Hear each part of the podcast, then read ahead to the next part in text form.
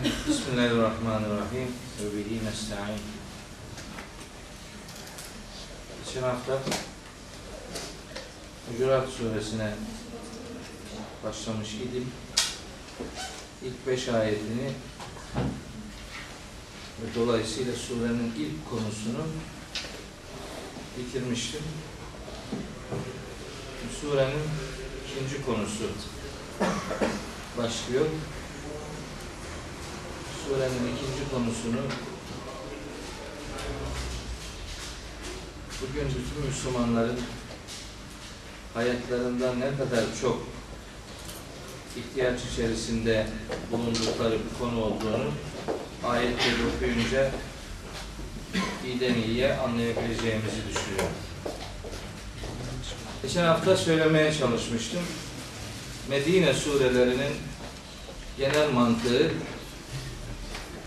toplum düzenini sağlamaya yönelik ayetlere sahip oluş şeklindedir. Medine sureleri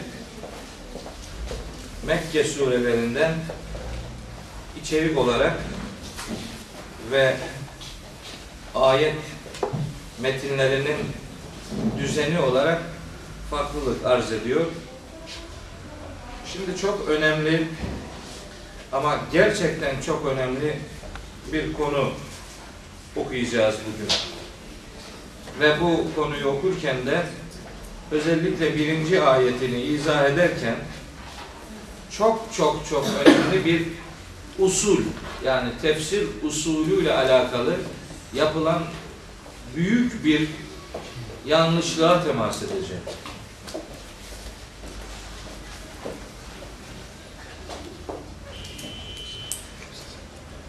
Bilmiyorum daha önce söylemiş miydim? Kur'an ayetlerinin indirilişine neden olan olaylar varsa biz o olaylara nüzul sebebi yani sebebi nüzul ya da esbabı nüzul deriz. Yani ayetin inişine neden olan olay ya da olaylar demektir. Yani Kur'an-ı Kerim'in ayetlerinin ya da bütünüyle bazı surelerinin inişine neden olan olaylar her ayette ve her surede gerçekleşmiş olması beklenmemelidir.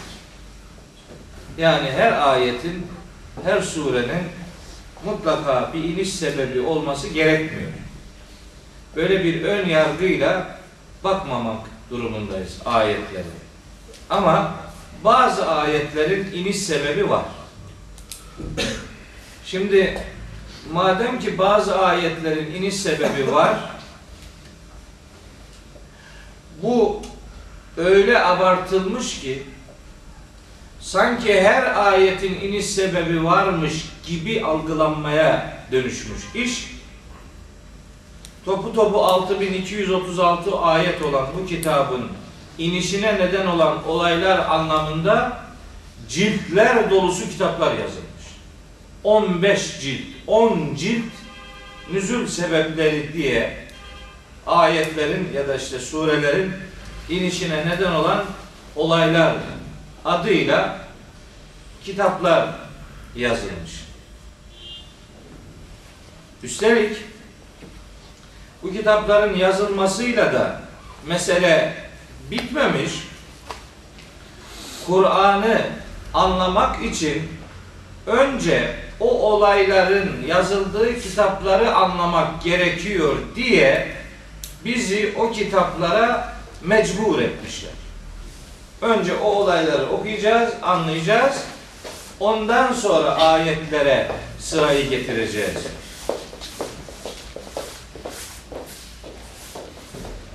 Bir iki gün önceki konferansımda söylemiştim.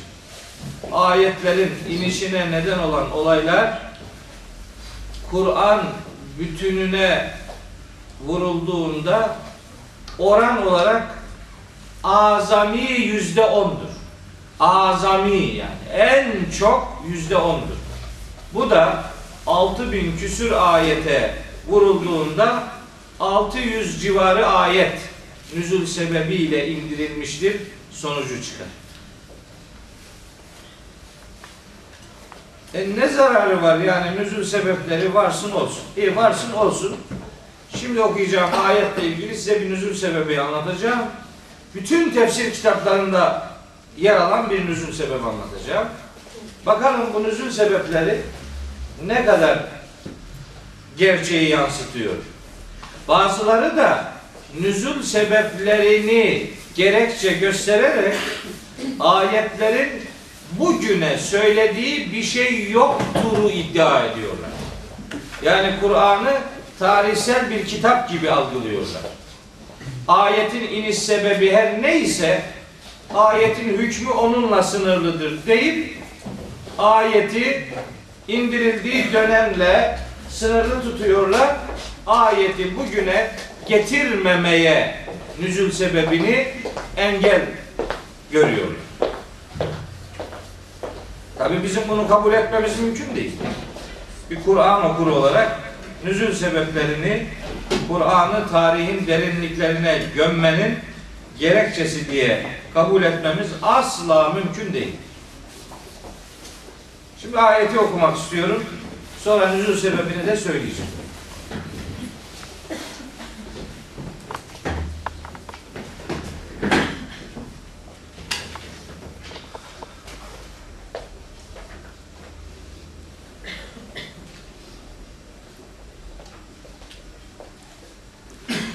Ya eyyühellezine amenu Ey iman edenler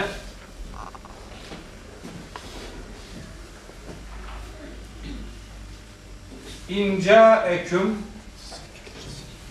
fasikun binebe'in Ey iman edenler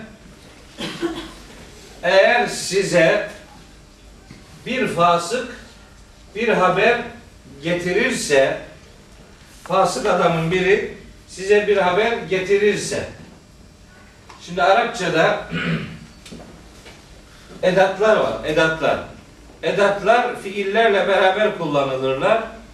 Her fiil aldığı edata göre farklı anlam kazanır. Edat fiilin anlamını değiştirebilir. Mesela cae fiili geldi demektir. Mesela eta fiili geldi demektir. Ama bu iki fiil eğer bir harfiyle, ba harfiyle takip ediliyorsa caeden sonra b edatıyla başka bir kelime geliyorsa caenin manası bu defa getirmek oluyor. Eta da öyle. Bir harfiyle kullanılırsa getirmek anlamına geliyor. Cae eta gelmek, cae bi ya da eta bi getirmek demektir. Burada mesela onun bir örneği var. Size fasık bir bir haber bak cae bi nebe kelimesinin başına b harfi geldi ve gelmek manası verdiğimiz cae fiili getirmek manasına sahip oldu. Fasığın biri bir haber getirdiği zaman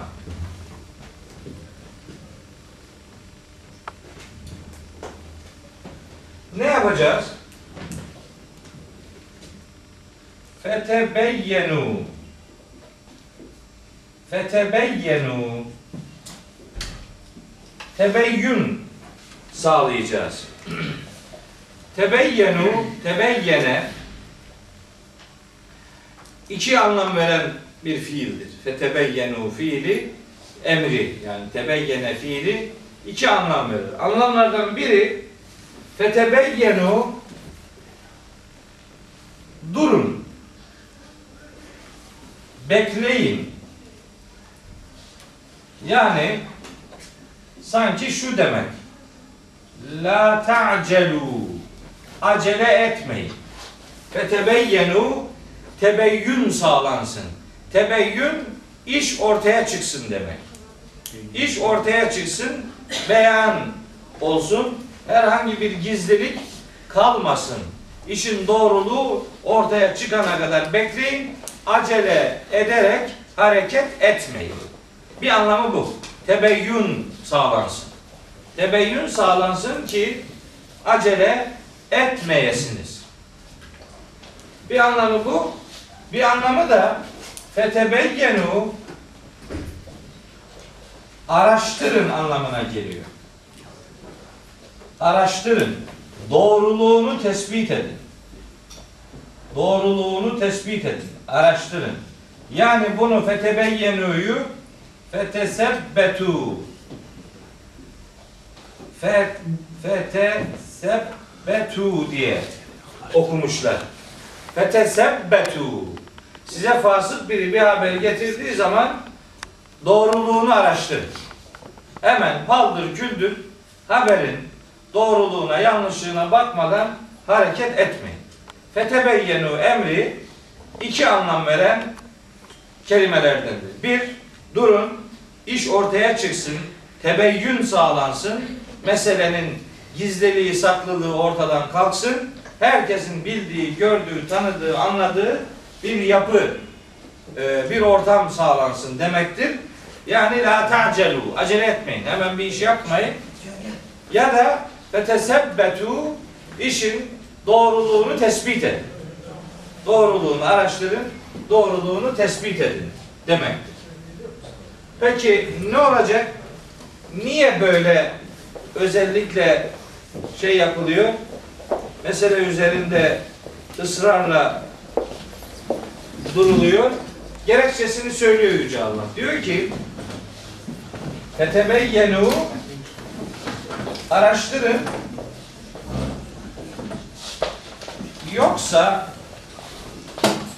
en tusibu kavmen bi cehaletin yoksa bir topluma cehaletinizden dolayı yani işi bilmemenizden dolayı ya da işin gerçeğini ortaya çıkarmama ayıbınızdan dolayı şimdi bunu şöyle tercüme ediyorlar. Bilmeden hata yaparsın. E, bilmeden hata yaparsa adam kabahati yok ki bilmiyorsa gerçekten. Buradaki cehalet Türkçe'de kullandığımız cehalet değil. Bir cehaletin demek yapmanız gereken bir işi yapmamanızın karşılığı olarak görevinizi yapmadığınız için bir topluluğa hata ile davranırsınız, yanlış yaparsınız. Sonra fetusbihu ala ma faaltum nadimine. Sonra yaptığınıza pişman olursunuz.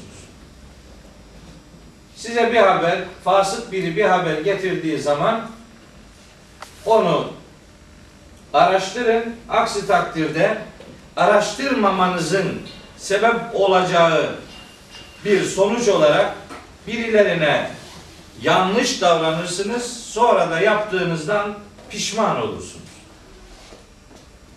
Bu her Müslümana lazım bir emirdir. Her Müslümanın mutlaka takip etmesi gereken bir emirdir. Adam duyuyor bir şey, bu doğru mudur, yanlış mıdır hiç merak etmeden, hiç araştırmadan patır kütür işte onunla ilgili bir icraat yapıyor.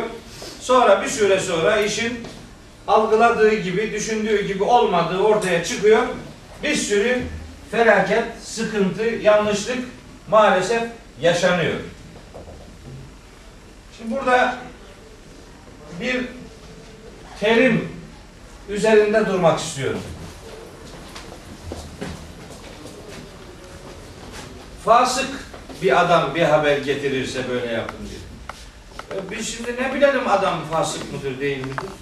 E Ne bileyim adamın alnına fasık yazmıyor ki. Bu fasıktır. Herkesi tanıyacak bir gücümüz, takatımız yok. Ne bilelim kim fasıktır, kim değildir. Bazıları da diyorlar ki e, bu fasıklarla alakalıdır, müminlerle alakalı değil. E canım sonucundaki kabahati mümin yapıyorsa haberi kim getirirse getirir, getirsin onun doğruluğunu araştırmak herkesin görevi. İşi evrensel anlamda herkesle ilgi görebilme, ilgili görebilmek için kelimelerin anlamıyla ayeti boğmak yerine o kelimelerin kullanıldığı başka ayetleri ya da o konunun işlendiği başka ayetleri de takip etme zorunluluğumuz var. Şimdi bakın bilmediğinin farkında olmayanlar bilmediği işleri biliyormuş gibi davranırlar. Oysa bu gene Kur'ani bir yasak ihlali demektir. İsra suresinin 36. ayeti var. Bak. İsra suresi 36. Diyor ki Yüce Allah İsra 36 Ve la takfu ma leyse leke bihi ilmun. Bu da peygamberimize hitap. Ama herkese ilgilendiriyor peygamberin şahsında aleyhisselam. Ve la takfu ma leyse leke bihi ilmun. Sakın ha hakkında bilgin olmayan şeylerin peşine düşme. Sakın ha doğrusunu bilmediğin şeyleri biliyormuşsun gibi davranma. Bilmiyorsan bilmeye mecbursun. Bilmeyenler bilgiye talip olmalıdırlar. Yanlış bilenler de bilmeyen gibidir. Yani biliyormuş gibi davranamaz. Ne yapması lazım? Haberin doğruluğunu kaynağına giderek tespit etmek, doğruluğuna ulaşmak mecburiyetindedir. Bir haberi duyan kişi bunu yapmak zorundadır. Şimdi diyor adam, işte duyduk ki okuyan hoca diyor ki e ne diyor? Şefaat yoktur diyor. Tamam öyle mi diyor? Öyle diyor. Tamam bu fasıktır. Bu sapıktır zaten. E gelip okuyandan dinledin mi bu şefaatle ilgili bu adamın ne dediğini? Yok. Onu sana aktaran adam onun dediklerini motamot aktarabilmiş midir? Yok. Ya pireyi deve yapmıştır ya deveyi pireye dönüştürmüştür. E okuyansa sen de yan odada oturuyorsun. Gel beraber konuşalım. Bir bakalım ne var. Çünkü bir adama fasık diyorsun, sapık diyorsun. O ne kadar ağır bir itham. Ne sorun var? Niye keyfi keyfine günahın en büyüğüne talip oluyorsun? Bir haber duydum biriyle ilgili onun doğruluğunu araştır araştıracaksın. Biz kimin fasık olduğunu bilmemek durumunda olduğumuz için her bize ulaşan haber eğer bir üçüncü kişiyle alakalıysa onu araştırmak zorundayız. Bu Kur'an'ın emridir. Peki fasık kimdir? Bizim terminolojimizde fasık fasık aslında ufak tefek hataları bulunan günahkar insana fasık deniyor. Yanlış. Öyle, o kadar büyük bir yanlış ki. Şimdi fasık kelimesinin içini kelimeyi kullanan Cenab-ı Hakk'ın nasıl kullandığına bakmadan kendimiz dolduruyoruz. Bu bir Kur'an terimi. Bu terimin içini Kur'an'a bakmadan doldurduk. Onun için terim anlam kaymasına uğradı. Bakın mesela Kur'an'da fasık kelimesi nasıl kullanılıyor? Mesela diyor ki Allahu Teala onlarca ayette Vallahu la yehdil kavmel fasikin Allah fasık topluma hidayet etmez. Yani fasıklıkta kalmayı kararlaştıranlara onlar istemediği sürece hidayet vermez. Burada fasık kimdir? Yani fasık bu ayetteki kullanımına göre ufak tefek hatası olan anlamına gelir mi? Hayır. Fasık burada hidayetin zıttı olarak kullanılmıştır. Hidayet üzere olmayan adam fasık demektir. Bir. iki. Mesela Ali İmran suresinde Bakın fasıkla alakalı ne diyor Yüce Allah? Ali İmran suresi 110. ayet. 110. Ehli kitaptan söz ediyor. Onlar içinde şöyle şöyle e, inanması gerekenler var ama inanmıyorlar anlamında bir uzun bir ayet var. Ayetin sonunda diyor ki Yüce Allah minhumul mu'minune Onlardan inananlar var. Onların inananları var. Ehli kitaptan söz ediyor. Ama ve ekseruhum onların çoğu el fasikune. İnananları var ama çoğu fasık. Ne demek? İnanmıyor. İnananları var ama çoğu inanmıyor.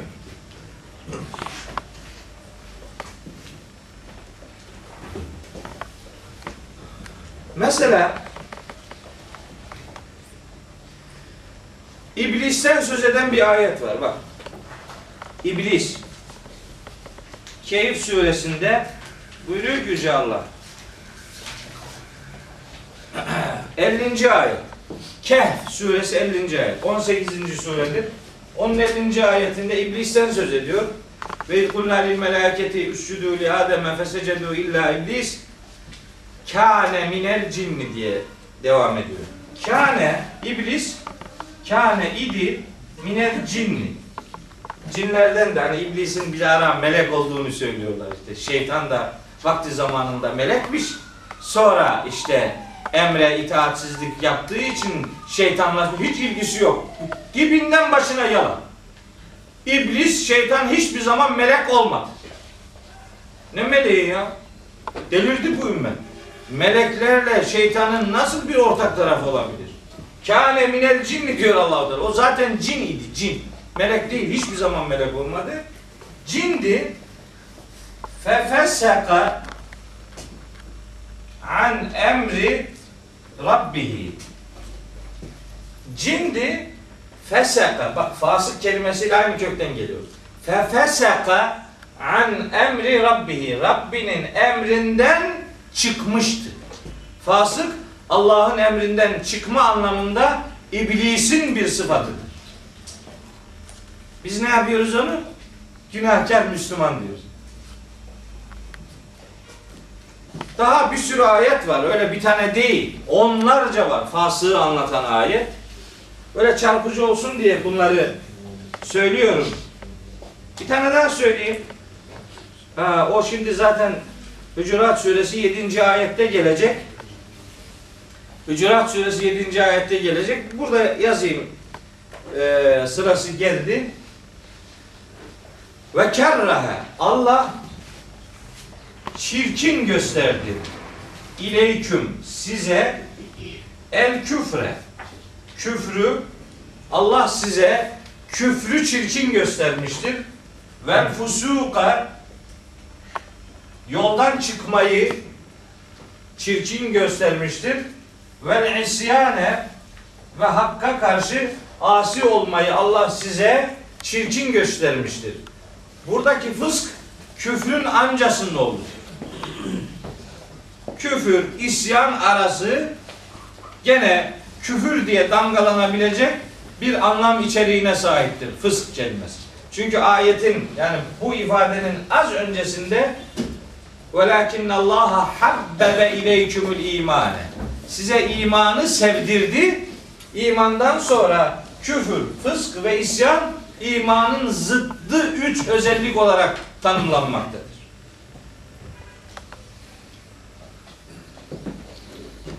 Mesela bir tane daha söyleyeyim size. Aklıma geliyor. Geçemiyorum. Bakara suresinin 27. ayeti. Fasıkların kim olduğunu anlatıyor Allah. Diyor ki: "Ve ma yudillu bihi illel fasikin." Allah verdiği örneklerle sadece fasıkların sapıklıkta kalmasını sağlar. Kim bu fasıklar? اَلَّذ۪ينَ يَنْقُضُونَ عَهْدَ اللّٰهِ مِنْ بَعْدِ مِيثَاقِهِ Allah'a verdikleri sözü bozanlar, kesenler, verdiği sözün gereğini yerine getirmeyenler. Ve yekta'un ma emarallahu bihi en yusal. Allah'ın bitiştirilmesini emrettiği şeyi yapmayanlar. ve yufsidune fil ardı ve yeryüzünde bozgunculuk yapanlardır fasıklar. Biz ise fasık kelimesine masum bir anlam yüklüyoruz. E ne zararı var? Varsın öyle olsun. Bak o ne- neye sebep oluyor şimdi söyleyeyim. Terimin içini kendi istediğimiz gibi dolduramayız biz. Buna hakkımız yok. Bunu sahibi nasıl kullandıysa öyle kabul etmek zorundayız biz. Gene e, Hucurat suresinin 11. ayetinde de geçiyor. Bir ise ismul fusuku ba'del iman. İmandan sonra azgınlık, sapkınlık ifade eden isimler ne kadar da kötüdür. Oradaki fusuk da imanın zıddıdır. Kur'an hep böyle bu kelimeyi kullanmış olmasına rağmen biz bunu hatalı Müslümanlar için de kullanabiliriz diye algıladık. Hatta şimdi açın fıkıh kitaplarını okuyun. Yazıyor. Fasık imamın arkasında namaz caiz midir? El cevap caizdir. Ya nasıl caiz oluyor yani? Sen ne diyorsun şimdi yani? Bu ayetler ne olacak? Nasıl caiz oluyor yani? Fasık bir adam, fasığın içini Allah'ın neyle doldurduğunu bilmeden fasık ufak tefek zelle türü hareketleri olan adamın adı oluverdi. Bu ayetlere rağmen. Buna uygun bir nüzul sebebi var. Şimdi aslında bu burayı böyle detaylandırmamın sebebi bu nüzul sebebiyle alakalı. Şimdi Allah rızası için eve gidin, varsa evinizde bir tefsir açın okuyun bu ayetin tefsirini. Hücurat suresinin 6. ayetin tefsirini gidin okuyun.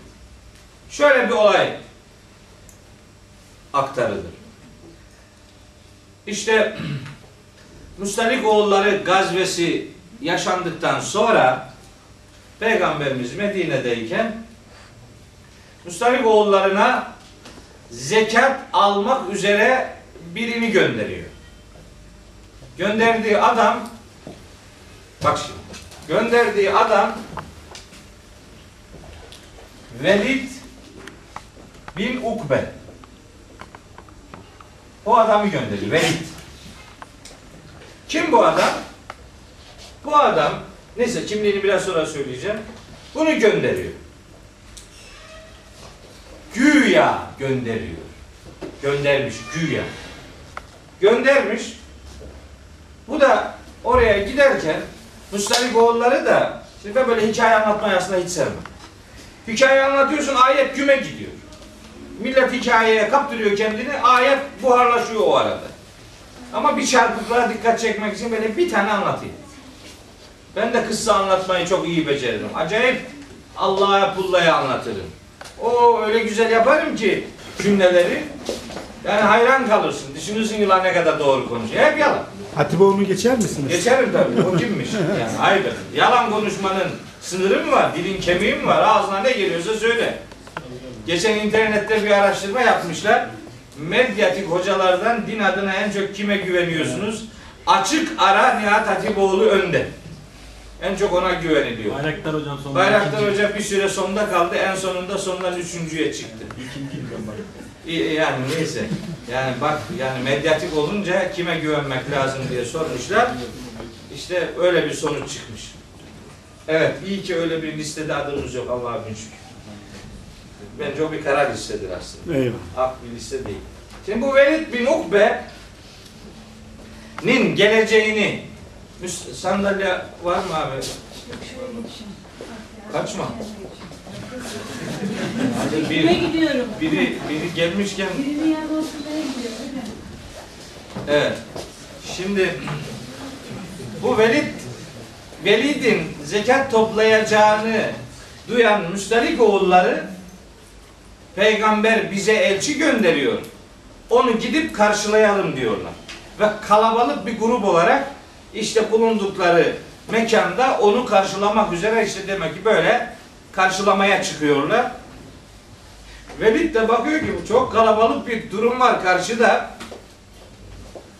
Meğer Velid'in bunlarla daha önceden bir sorunu varmış. Velid bin Ukbe'nin. Müstalik oğulları ile ilgili şahsi bir kavgası varmış. Bunlar toplandılar benim hesabımı görecekler korkusuyla Velid bin Ukbe o kalabalığı görünce dönüyor geri. Korkuyor. Dönüyor geri dö- geri dönmeyle kalmıyor. Geliyor peygamberimize diyor ki ya Resulallah ben onların yanına gittim. Onlar büyük bir grup olarak beni öldürmeye kalkıştılar ve zekatlarını da vermediler. Heh, diyor. Peygamberimiz de gönderdiği elemanın sözüne direkt teslim olmuyor. Bu defa Velid bin Mughire'yi diyor ki onu göndereyim bari. Bir bakalım doğru mu bu haber?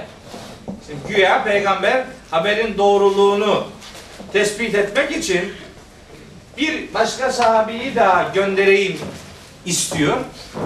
O arada Müstelik oğulları peygamberimize haber geliyorlar. Diyorlar ki ya Resulallah.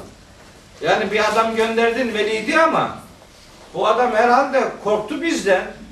Zekat mekat da istemeden kalktı geri gitti. Yani biz sakın ha biz bir yanlışlık yapmadık. Adam bizimle eski bir meselesi vardı. O meseleden herhalde korktu kalktı geri gitti. Bizimle ilgili olay ki bir yanlışlık demiş olabilir. Yani biz zekat vermeye hazırız. Peygamberimiz onlardan bu haberi alınca bu defa Velid bin Mughire'yi gönderiyor oraya. Git bakalım bunlar din adına nasıl insanlar? Mesela diyor ki git bak bakalım sabah namazına kalkıyorlar mı demiş Velid bin. Çünkü bir adamın müminliğinin en önemli göstergelerinden biri sabah namazıdır. Çok önemli bir namazdır sabah namazı. Öğleyi nenem de kılar ama sabah çok önemli, çok turnusol görevi görür sabah namazı. Velid bin Mughire gidiyor, bakıyor ki adamlar çok düzgün, ne güzel namaz da kılıyorlar, bir sıkıntı yok filan. Gelip diyor ya Resulallah bir sorun yok. Nüzül sebebi Velid bin Ukbe imiş. Haberi yanlış getirmiş. Peygamberimiz de o haberi doğrulatmak üzere başka birini göndermiş. Demek ki peygamber bir olayın doğru olup olmadığını tespit etmek üzere bir kişiden sonra bir başka kişiyi olayı doğrulatmak üzere görev- görevlendirmiş. Senaryo uydu. Yani ayetin metnine uydu. Fakat bunun doğru olması mümkün değil. Bu böyle bir şey olamaz. Bu Velid bin Ukbe denen zat Ukbe bin Ebi Muayt ha bu adamın adı Ukbe bin Ebi Muayt şu adamın adı Ukbe bin Ebi Muayt denen herifi naşerif peygamberin en yaman düşmanlarından biriydi. Velid ise onun oğlu. Babasını terk etti, peygamberin yanına koştu. Canını ortaya koydu, tavrını peygamberden yana belirleyen ve adı tarihe altın harflerle yazılacak bir sahabidir Velid bin Ukbe. Şimdi bu nüzül sebebi ne yaptı biliyor musunuz? Bu güzelim sahabiyi fasık yaptı. Nasıl olur? Velid nasıl böyle fasık diye isimlendirilir? Niye? Canım fasık da hata işleyebilir. Ne sorun? Bir, bir dert değil ki. Niye? Fasığın içi yanlış doldu. içi. İçi yanlış dolduğu için önüne geleni yapıyor oraya. Velid bin Ukbe. Sonra peygamber nasıl bir devlet başkanı ki? Peygamber aleyhisselam nasıl bir siyaset dehası idi ki? Bir adamın birileriyle kavgası olmasına rağmen zekat toplamak gibi önemli bir işi hiç gönderilmemesi gereken bir adamı görevlendirerek gerçekleştirecek. Hani siyaset dehasıydı? Niye onu gönderiyormuş? Başka adam mı kalmamış? Kavgalısı olduğu insanlar topluluğuna gönderilir mi bir adam? İki. Üç. Velid gibi bir sahabi yalan konuşur mu? Konuşmaması beklenir. Bırak yalan konuşmayı. İftira atıyor. İftira. Niye? Bu adamlar beni öldürmek üzere toplandılar diyor. Onlara iftira atıyor. Bir, zekat vermeyecekler, vermiyorlar diye üzerlerine savaş açılması anlamına gelebilecek bir fitne fücur yapıyor. Yapar mı bunu? Yapmaz, yapmamalıdır. Niye? Velid bin Ukbe anıldığı, sanıldığı gibi burada fitne ve fücurun konusu olamaz. Fasık kelimesinin içi böyle müstesna bir Müslümanla doldurulmuş olamaz. Bu peygamberimizin o engin siyasi dehasına uygun olmayan çok önemli bir yanlışlık içeren bir rivayettir. Nüzül sebebi olarak bu anlatılıyor. Yok. Nüzül sebebinin bu olması gerekmez. Uydurmaya çalışmışlar ama bence çok da güzel uyduramamışlar. İçini yanlış adamlarla doldurmuşlar. Peki bu ayetin nüzül sebebi var mı? Var. Olabilir. Muhtemelen şöyle bir şey olmuştur. Bir müşrik gelmiştir bir grup insanla alakalı peygamberimize yanlış bir haber getirmiştir. Yalan bir haber getirmiştir. Çünkü haberi getirenin müşrik olması lazım. Müşrik, fasık kelimesi imanın zıddı bir anlam örgüsüne sahiptir. Haberi getiren adamın sahabilerden biri olması mümkün değil. Bunu kabul edemeyiz. Muhtemelen müşrik biri geldi peygamberimize bir grupla alakalı, bir yöreyle alakalı bir haber getirdi. Peygamberimiz de onlarla ilgili herhangi bir işlem yapmadan önce muhtemelen haberi başka bir kaynaktan doğrulattı. Onun üzerine bu ayet indi. Şimdi o olayı bulmak zorunluluğumuz yok. Bu acaba kimdi?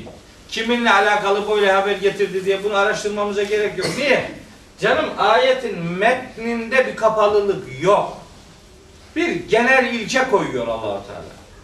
Bir fasık size bir haber getirirse durun, bekleyin, araştırın. Sonra araştırmamanızın karşılığı olarak bir hata yaparsınız ve yaptığınız hatadan dolayı da pişmanlık duyarsınız. Bu bir kural koyuyor. Toplumsal kural koyuyor. Bunun için ille de bir nüzül sebebi noktasına virgülüne varıncaya kadar bir nüzül sebebi bulmamıza gerek yoktur. Çünkü nüzül sebebi diye nakledilen bilgiler ayetin içiyle, siyakıyla, sibakıyla, arkasıyla, önüyle, konu bağıyla sorun yaşayan bilgilerle dolu oluyor ve biz yanlış bilgilerle İslami kültürümüzü şekillendirmiş oluyoruz. Bundan behemehal uzak durmamız lazım. Geçen akşamki konferansta bunu özellikle vurgulamak istedim. Terimleri, terminolojiyi doğru bilmek zorundayız. Eğer bunları doğru bilmezsek habire yanlış yaparız. İşte yanlış yaptığımız kavramlardan biri de fasık kavramıdır. Onunla ilgili dizdirilen nüzül sebebi de maalesef ayetin ve Kur'an'ın ruhuna uygun olmayan ve bence velide iftira içeren bir rivayet görüntüsüyle karşımızda durmaktadır. Sonra bu görev, bu ayet sadece indirildiği dönemdeki bir olayla sınırlı da tutulamaz. İsra suresi 36. ayette sözünü ettiğim peygamberimize yönelik emir yani hakkında bilgin olmayan konuların peşine bilirmiş gibi düşme emri bu ayetle beraber düşünüldüğünde muhatabı bulunduğumuz herhangi bir bilgiyi kaynağına götürme zorunluluğu görevimiz olduğunu bize hatırlatıyor. İlk ayetlerde ümmetin peygamberle olan ilişkisini anlatıyordu. Şimdi toplumun fertlerinin birbirlerini incitmemesi ve muhtemel bir takım hatalara düşülmemesi için bu uyarı 6. ayette yer alıyor. Devam ediyor 7. ayet. Ve şunu iyi bilin ki enne fîküm Resûlallâhi İçinizde Allah'ın elçisi var. Ona bakın. O ne yapıyor ona bakın. Onu örnek alın. Kendi kafanıza göre iş yapmayın. Peygamber aleyhisselam muhtemelen böyle sıkıntı meydana getirebilecek diyaloglar yaşandığında konuyu, olayı nasıl doğrulatıyorsa siz de birbirinizle alakalı konularda hele hele üçüncü kişiyi ilgilendiren bir mesele varsa o meselede mutlaka haberi birinci de, birinci elden adresine götürüp oradan doğruluğunu tescillemek görevimiz var. İşte bu ayet bu anlamda muhkem bir ayettir. Hayatın her ferdini teker teker ilgilendirmektedir. Şimdi mesela kadınlarla ilgili de bu ayetten çıkartacak sonuçlar var. Efendim yani dedikodunun haddi hesabı yok. kadınları çok dedikodu yapan diye e, bu, bu ayetin nüzul sebebi öyle bir nüzul sebebi de var. Ben bir cinsi kafadan suçlu gören bu yaklaşımlara da çok tepkili bir adam. Yani kadınlar böyle bir işi çok yapar. Kim dedi? Git kahvelere bak bakayım kim daha çok yapıyor. Ramazan gecelerini kahvelerin dedikodu hanesine çeviren erkekler. Bunun cinsiyet ayrımına gidip de bir cinsi diğerine göre daha daha başlangıçta suçlu ilan etmeye yönelik bakışlar Arapların kadınlara bakışının din halini alması hastalığıdır. Bu itibarla kim ne haberini duyarsa buradaki emir, ifade herkese yöneliktir. O haber kaynağına ulaştırılmalı ve doğruluğu tespit edilmelidir. Edilmezse muhtemel bir hata yapılabilir. Sonra da yapılan hatadan dolayı insanlar pişmanlık duyarlar. Pişmanlık duymamanın yolu haberi adresine götürmekten geçer. Bunun cinsiyeti filan yok. Allah'ın elçisi sizin aranızda bulunuyor. Unutmayın. Lev yuti'ukum fi kesirin minel emri.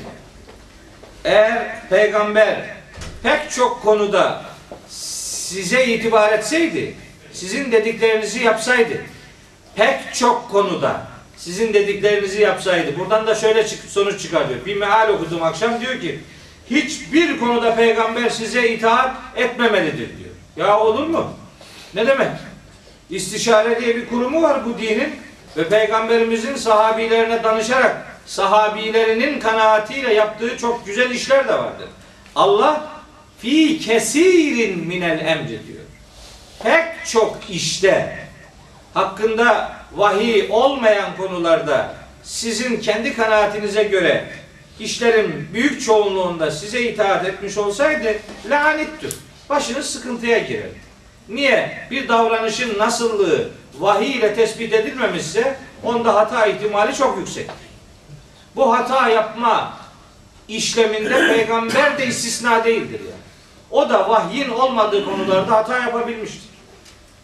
Dolayısıyla siz vahyin şekillendirdiği insan olması itibariyle risalet sahibi Hazreti Peygamber'e toplum içinde nasıl davrandığı konusunda iyi gözlemlerde bulunun ve onun hareketlerinden ders çıkartarak kendi davranışlarınızı ayarlayın. Yoksa sıkıntıya düşersiniz.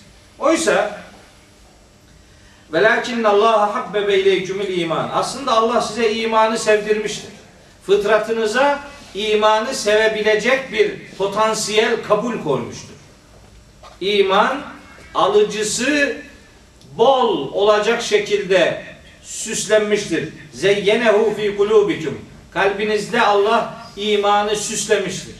Yani siz kalbinize doğan şeyin doğru mu yanlış mı olduğunu aslında fıtraten de anlayabilirsiniz. Eğer fıtratınızı vahiye, vahiy ile şekillendirmeyi becerirseniz. Vahyin size sunduğu bilgileri fıtratınıza vurursanız o fıtrat size imanı küfürden ayırma melekesi verecektir. Zaten muttaki olmanın ayrılmaz bir parçası olarak Enfal suresinde geçen de söylemiştim. Muttaki olanlar doğruyu yanlıştan ayırt edebilme melekesiyle buluşturulan insanlardır. Onlara şeytan bir dürtü ulaştırdığında hemen gerçeği hatırlarlar, Allah'ı hatırlarlar, dürtünün şeytandan geldiğini anlarlar, muttaki olmanın sonucu olarak. Size imanı sevdirmiş, kalbinizde imanı süslemiş ve kerrehe ileykümül küfre vel fusuka vel isyane ve size nankörlüğü, azgınlığı ve isyanı çirkin göstermiştir. Fıtrat denen şey neyin yanlış olduğunu anlayabilecek şekilde dizayn edilmiştir. O dizaynın içinde iman sevginin muhatabıdır. Küfür, isyan ve şirk şey e, asilik, yoldan çıkma, fısk insanların kerih gördüğü eylemler olarak Kur'an'da belirlenmiştir. Yeter ki fıtratı doğru hareket ettirmeyi becerelim, başaralım. Vahyin yüklediği misyonu iyi kavrayarak konulara yaklaşalım. Ulaike humur raşidun. İşte bu adamlardır aslında kurtuluşu sağlayanlar. Fadlen minallahi ve ni'meten Allah'ın bir ihsanı ve nimeti olarak bu kurtuluş sağlanacaktır. Nasıl kurtuluyor insanlar?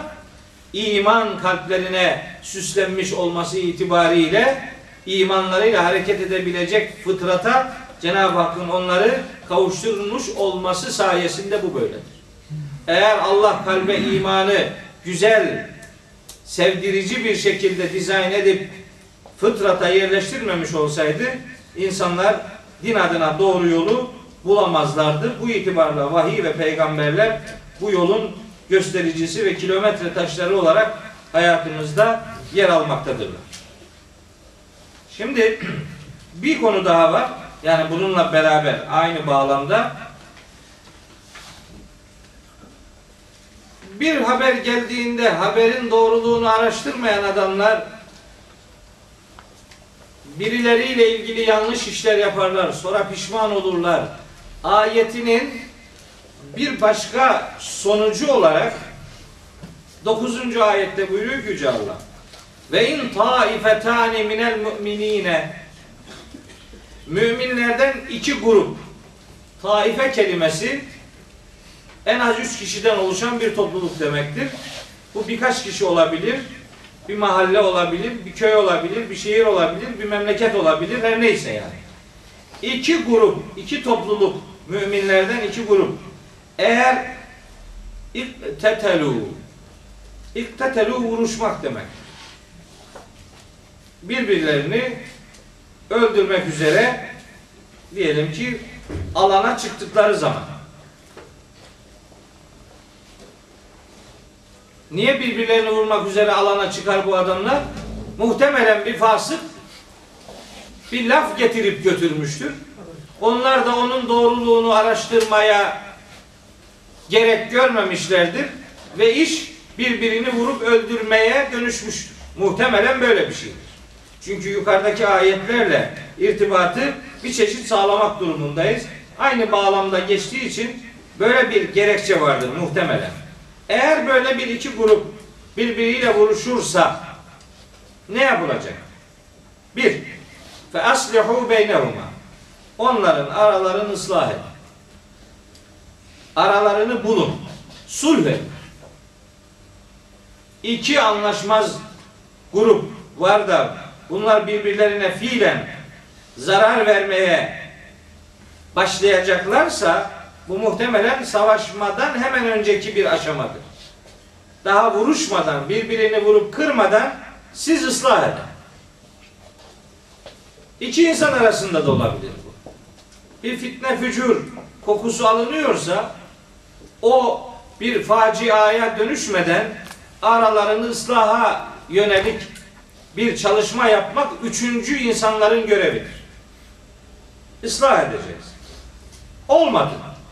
Islah sonuç vermeyebilir. Fe in bagat ihdahuma alel uhra. Islaha rağmen eğer taraflardan biri diğerine azgınca saldırırsa gene onları muhatapları öldürmek üzere saldırganlık yaparsa taraflardan biri fekatilül leti tebgî saldırgan tarafla siz savaş.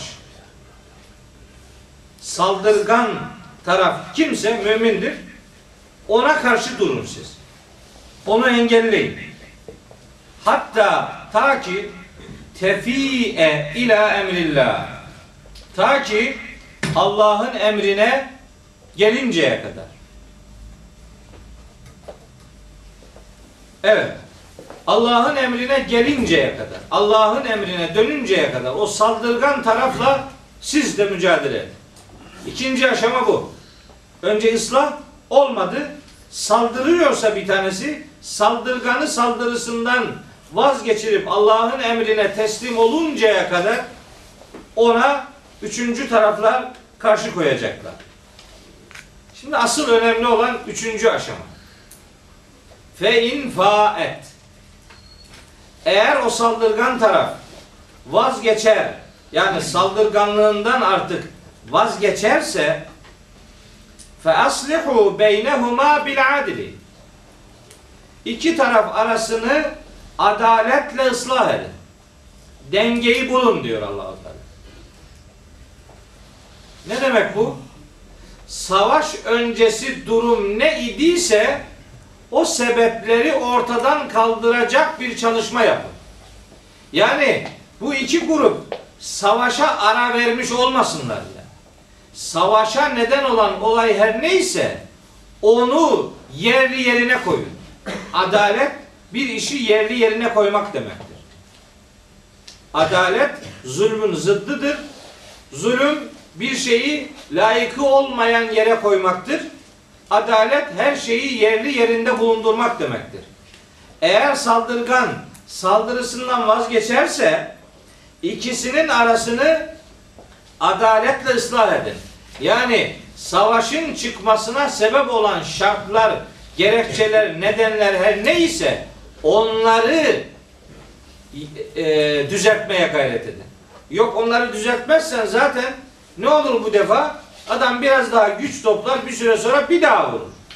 Çünkü savaşı gerektirecek şartlar ortadan kalkmamış. Allah o şartların ortadan kaldırılmasını, işin adalet temeline oturtulmasını istiyor. Üçüncü aşama olarak. Ve dördüncü aşama. Ve aksitu. Dört. Ve aksitu orta davranın insanlara. Orta davran. Ortadan davran. Ne demek bu? Şimdi bu güzellik ancak benim dinimde olur. Başka bir yerde olmaz mı? Bu ça- çalışmıyor. Bu güzellik ancak benim dinimde olur. Niye? Şimdi diyor ki biri birine saldırdı. Saldırgan tarafa karşı siz onu caydırıncaya kadar siz onunla mücadele edin. Saldırgan taraf saldırıdan vazgeçti. Yapacağınız iş saldırmasına neden olan olayları ortadan kaldıracaksınız. Sonra da dengeli davranacaksınız onlara karşı. Yani ne demek istiyor? Diyor ki bu adam saldırdı diye bu adama ekstra bir ceza vermeyin. Onunla alakalı asıl sorun neyse siz o sorunu düzeltin. Yeni bir kin ve öfke meydana getirebilecek bir davranışın temelini atmayın. diyor ki bakın bakın ne diyor? Maide suresinde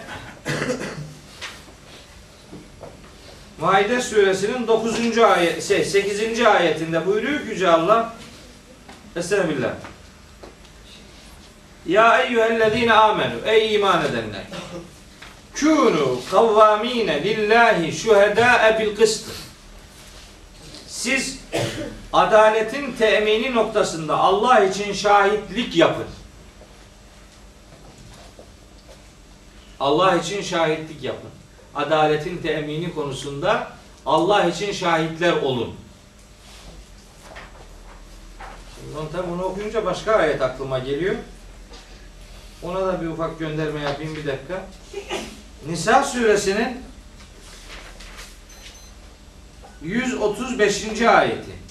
Nisa suresi 135. Böyle her evin bir kenarına asılacak önemli bir ayet. Ya eyyühellezine amenü kûnû kavvâmîne bil kıstı şühedâ lillahi. Benzer içerikte başlıyor. Allah için adaleti temin noktasında şahitlik yapın. Velev ala enfusikum. İsterse kendi aleyhinize olsun. Doğruyu söyleyin. İsterse kendi aleyhine olsun. Adaletin temini noktasında doğruyu söyleyin. Evil valideyni isterse anne babanın aleyhinde olsun. Vel akrabine ya da yakınların aleyhinde olsun. Kimin aleyhinde olursa olsun. Zaten en başta kendi aleyhinizde bile olsa dediğine göre mesela artık açıklanıyor ama bazı kalın kafalılık yaparsak diye düşünüyor Allahu Teala. Hani birkaç madde daha koyayım diyor. Ana babanın aleyhinde de olsa, yakınların aleyhinde de olsa adaletten şaşmayın. Bak bugünü nasıl tarif ediyor şimdi? Bir sonraki cümle. İn yekun ganiyen ev fakiren eğer aleyhinde şahitlik yapacağınız insanlar zengin bile olsalar biliyor Allahu Teala zenginler için milletin nasıl takla attığını nasıl yalaka yalakalık yaptığını çok iyi biliyor. Nasıl yalan şahitliğe para için yapmayacağı efendim e, döneklik olmadığını biliyor bazı insanların. Zengin de olsa ev fakire ya da bu fakirdir. Bunun bununla ilgili yalan konuşabilirim diyemezsin diyor. Zengin de olsa fakir de olsa sen doğruyu söyleyeceksin. Fallahu evla bihima.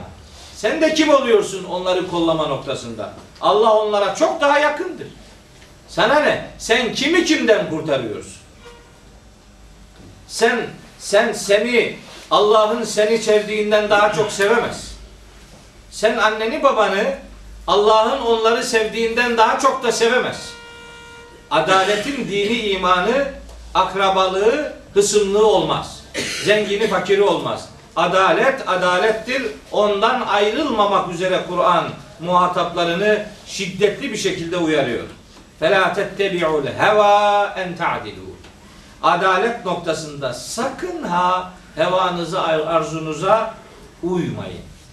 Ve in telvu ve in telvu telvu kelime olarak ne demek biliyor musunuz? Yani böyle eveleyip gevelerseniz yani. Böyle lafı ağzınızda dolandırır, yambirik gümbürük işler yaparsanız. Ağzınızda gerçeği yuvarlarsanız yani böyle ev tu'lidu ya da gerçekten kendinizi çevirir, gerçeğin zıddına bir konum ortaya koyarsanız fe innallâhe kâne bimâ ta'melûne habîrâ. Allah sizin yapmakta olduğunuz her şeyden bir hakkın haberdardır. Bunun hesabını size soracaktır. Ümüğünüzü sıkacaktır. Yanlışlık yapmayın. Yani adalet konusunda çok şiddetli uyarılar var. Şimdi Maide 8. ayette diyor ki asıl yani bu ayetleri şimdi okuyacağım cümle için okudu. Diyor ki bak şimdi ve la yecrimenneküm ve la yecrimenneküm şene'anu kavmin ala en la ta'dilu i'dilu huve akrabu littakva vettekullâhe innallâhe habirun bima ta'melun bu ancak benim kitabımda olur. Yani bu başka bir yerde olmaz böyle bir şey. Diyor ki bir topluluğa başka bir sebepten dolayı duyduğunuz kin ve öfke bir başka konuda onlara adaletsiz yap adaletsizlik yapmanıza sizi sevk etmez. Şimdi adama A konusunda gıcık olabilirsin. Ama konu B konusu. Oradan gıcıksın diye B konusunda adaletsizlik yapamaz. O başka. O başka, bu başka. Bir topluluğa duyduğunuz öfke sizi onlarla ilgili yanlışlığa, adaletsizliğe sakın ha sevk etmesin. La yecri menne o oradaki mennedeki o şeddeli nun mutlak vurgu ifade eder. Sakın ha sevk etmesin birilerine duyduğunuz kin ve öfke onlara adaletsizlik yapmanıza sakın ha sizi sevk etmesin. İ'dilu. Siz adil olun. Ve akrabu takva adil davranmak sorumluluğa en uygun davranış biçimidir. Vettakullah Allah'a karşı sorumluluğunuzun bilincinde olun. Allah'a karşı nasıl davranacaksanız o davranışın farkında olarak davranın ki o da adil davranmaktır. İnna Allah habirun bima ta'melun. Allah yaptığınız her şeyden haberdar. Evet. iki insan grubu birbirleriyle anlaşmazlığa düşerlerse Tabi Nisa suresinde başka ayetler de var bununla ilgili. Şimdi hoş sadece onunla bitmiyor ki. Bir ayet numarası söyleyeyim onu bakın evde. Nisa 59. ayet de bununla alakalıdır. Önce ıslah edilecek. Olmadı, saldırıya devam ediyorsa saldırgana karşı saldırılacak vazgeçirinceye kadar. Vazgeçtikten sonra savaş öncesi durumlar adaletle yerine oturtulacak. Dört, saldırgana saldırısının gerekçesi olarak başka bir tavırla adaletsizlik yapılmayacak.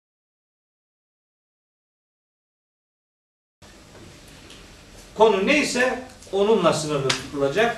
Çünkü benzer bir adaletsiz davranış ortaya koyarsanız yeni bir fitnenin tohumlarını atmış olursunuz. Bu defa ona haksızlık yaparsanız öbür taraf onu mahkum etmek üzere kendinde hak görür, palazlanır, onu perişan eder. Allah bu tür sıkıntıların çözümünü daima üçüncü kişilere yük olarak bırakıyor ki daha objektif olurlar, daha dışarıdan bakabilirler ve mağduriyete olabildiğince engel olabilirler. İnna Allah yuhibbul muksitin. Allah adil davrananları, adalet yapanları, adaletli davrananları sever. Unutmayın. İnnemel müminune ihvetun. Müminler sadece kardeştirler. Hatta buradaki kardeşlik eğer ahirette aynı mekanı paylaşmak, aynı ödülün muhatap olmak anlamında alabilirsek sadece müminler kardeştirler manasını da verebiliriz.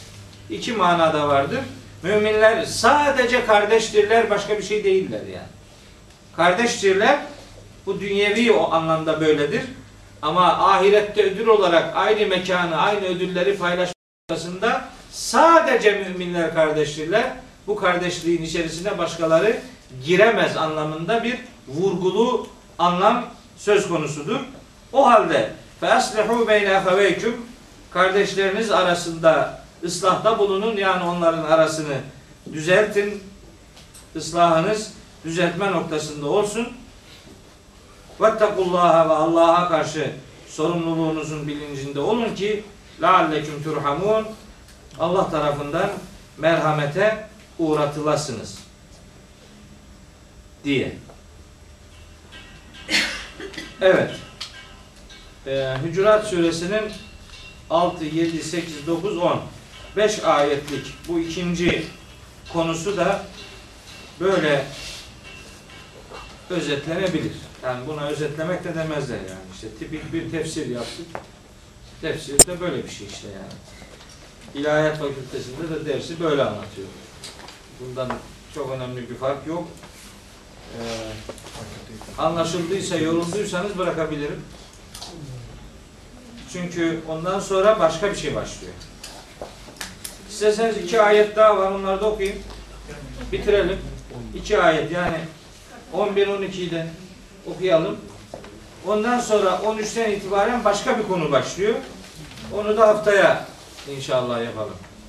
Ben çok uzun uzadıya uzatıyorum. Bu medeni sureler öyle meal verilerek geçiştirilemez yani. Bunlar hep birbiriyle alakalı ayetlerden oluşuyor. Bir ayeti okurken aklına 10 tane ayet gelmesi lazım. Gelmiyorsa o cımbızlama olur iş. O yavan kalır. Kadük kalır yani. Onun için medeni sureler Mekki surelerden farklıdır. Çok açılımlar üzere bina edilmiş surelerdir. Onun için ancak beşer ayet okuduk. Ama biraz daha zorlayalım. Gene gene insan ilişkilerini düzenleme bağlamında iki ayet daha var. Ee, bu ayetlerle ilgili bir sürü hadis filan biliyorum. Ee, onlara o rivayetlere boğulmadan ayetin met, metinlerini size söyleyeyim. Çok detaya girmeyelim. Buyuruyor Yüce Allah. Ya eyyühellezine amenu. Ey inananlar. La yeshar kavmun min kavmin. Sakın bir topluluk başka bir toplulukla alay etmez. Niye? Asa en yekû